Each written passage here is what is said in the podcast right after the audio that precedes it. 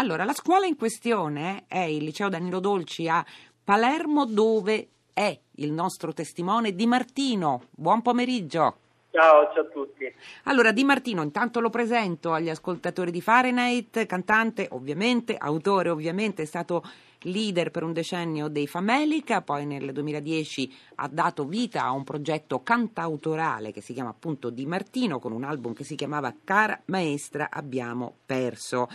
Il, ha vinto molti premi, ha vinto per esempio il premio Keep On nel 2013, nel 2015 esce il suo terzo album in studio che si chiama Un paese ci vuole, anticipato da un singolo che si chiama Come una guerra alla primavera. Ecco, già il titolo di questo singolo potrebbe essere sottoposto ad analisi incrociata dai nostri due linguisti, ma io la grazierò per ora, magari lo facciamo dopo. Lei ha ascoltato Di Martino quello che dicevano poco fa sia Giuseppe Antonelli sia Lorenzo Coveri. Allora, prima di farle raccontare che cosa sta facendo al liceo Danilo Dolci di Palermo e di mh, mm, anche far intervenire, chissà, qualcuno dei ragazzi che è con lei, io vorrei proprio chiederle questo. Per un cantautore, quali difficoltà e eh, di contro quali piacevolezze, quali facilitazioni presenta la lingua italiana?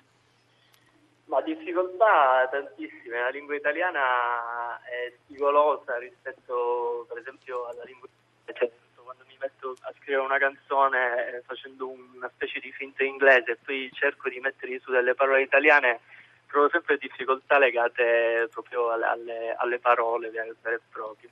Dall'altro lato però ha una ricchezza di, di, di inflessioni, di accenti, ha una ricchezza anche da un punto di vista geografico l'Italia è stata presa da diverse lingue, per cui abbiamo, abbiamo un, un, serbatoio di parole che è gigantesco da, da, poter usare. Io per esempio utilizzo molti aforismi nelle mie canzoni, eh, gli aforismi per me sono per esempio una, una base per poter creare dei ritornelli.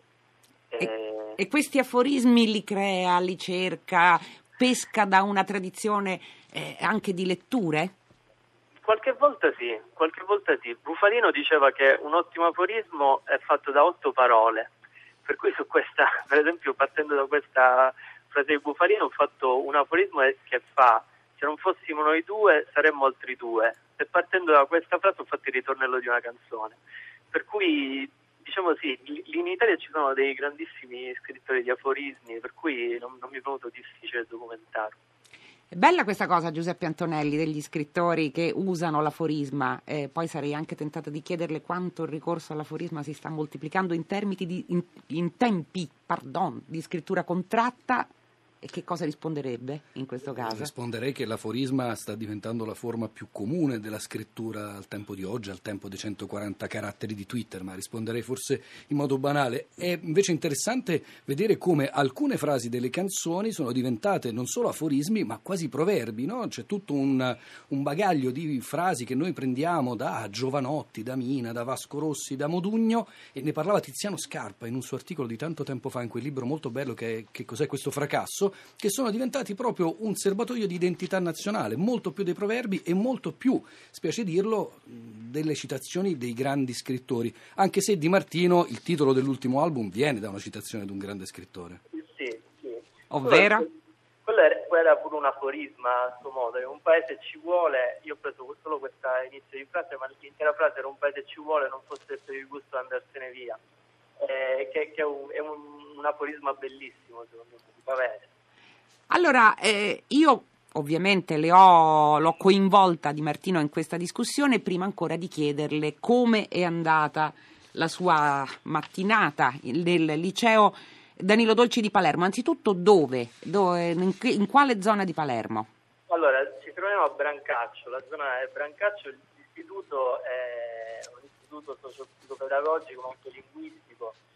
E diciamo che appena sono arrivato ho trovato una situazione abbastanza, abbastanza strana perché i ragazzi erano tutti fuori perché la scuola ha delle gravi carenze strutturali, mancano le aule, quindi diciamo, la, la situazione che ho trovata non è stata fantastica.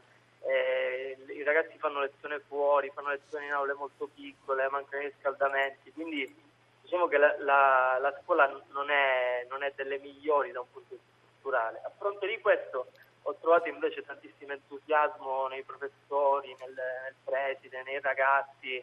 Eh, la, la, giornata programmatica diciamo, qui è durata una settimana perché i professori lavorano con i ragazzi già da, da una settimana, hanno fatto esercizi su diverse canzoni italiane e quindi io sono venuto qui diciamo, a, a, capire un po' come è andata la settimana.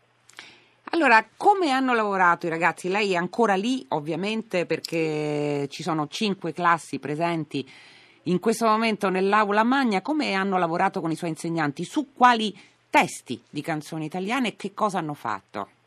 Guarda, hanno, hanno lavorato soprattutto su due, su due, fronti. Hanno fatto per esempio una classe che è la seconda B, ha, fatto, ha riscritto il testo di una canzone di Ligabue che si chiama Quella che non sei in versione affermativa, no? quindi quella che sei.